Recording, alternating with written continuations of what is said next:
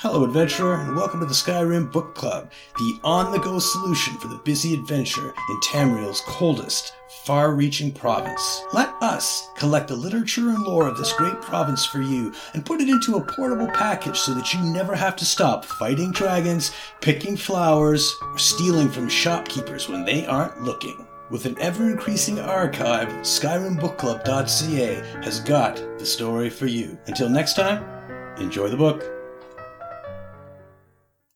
A Study of Fabricants by Endelaril, Naturalist. A Naturalist's Research Notes on the Fabricant.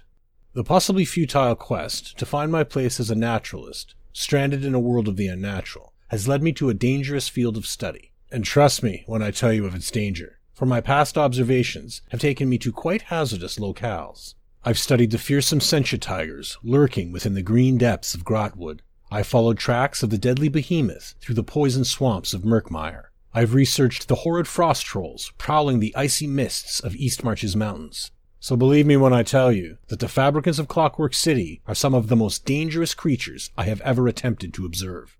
A fabricant is unique to the biome of Clockwork City, and I thank Auriel every day that they are not able to spread their evil throughout Tamriel. These unwholesome creatures of beast and machine stalk the plains and ravines of this counterfeit world's wasteland. They come in many gruesome variants, and all present dangers to the unwary traveler. And make no mistake, they will kill any intruder on sight.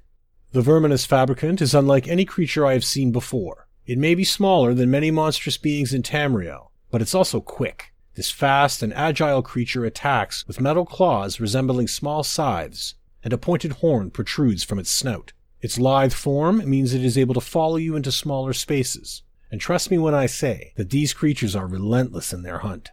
The Nyxhound Fabricant is far more familiar, though I still shudder when I feel its lifeless, glassy eyes upon me. It's covered in brass, its back leg replaced entirely with metal limbs. Its gouging snout now has the edge of a blade. Given time, this creature will build up energy to produce a scalding beam. I've seen flesh melt and myrrh die after being struck by it.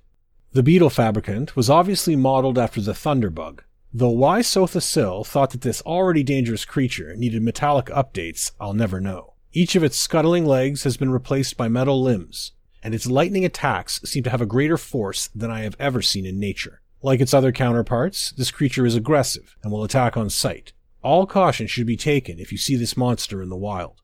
Viewing these amalgamations of natural and unnatural, one has to ask why these creatures were created. And created they were by the Clockwork God himself. Why would Sotha Sil willingly choose to bring about such monsters into the existence of Nern? My research has led me to believe that few are courageous enough to ask him. Perhaps they are simply an experiment gone wrong, or guards to protect his precious experiments. Whatever their reason for existence, fabricants remain a very real threat within the walls of this world prison. I will continue to study their existence, to best know how to avoid, escape, and perhaps even put an end to their miserable existence.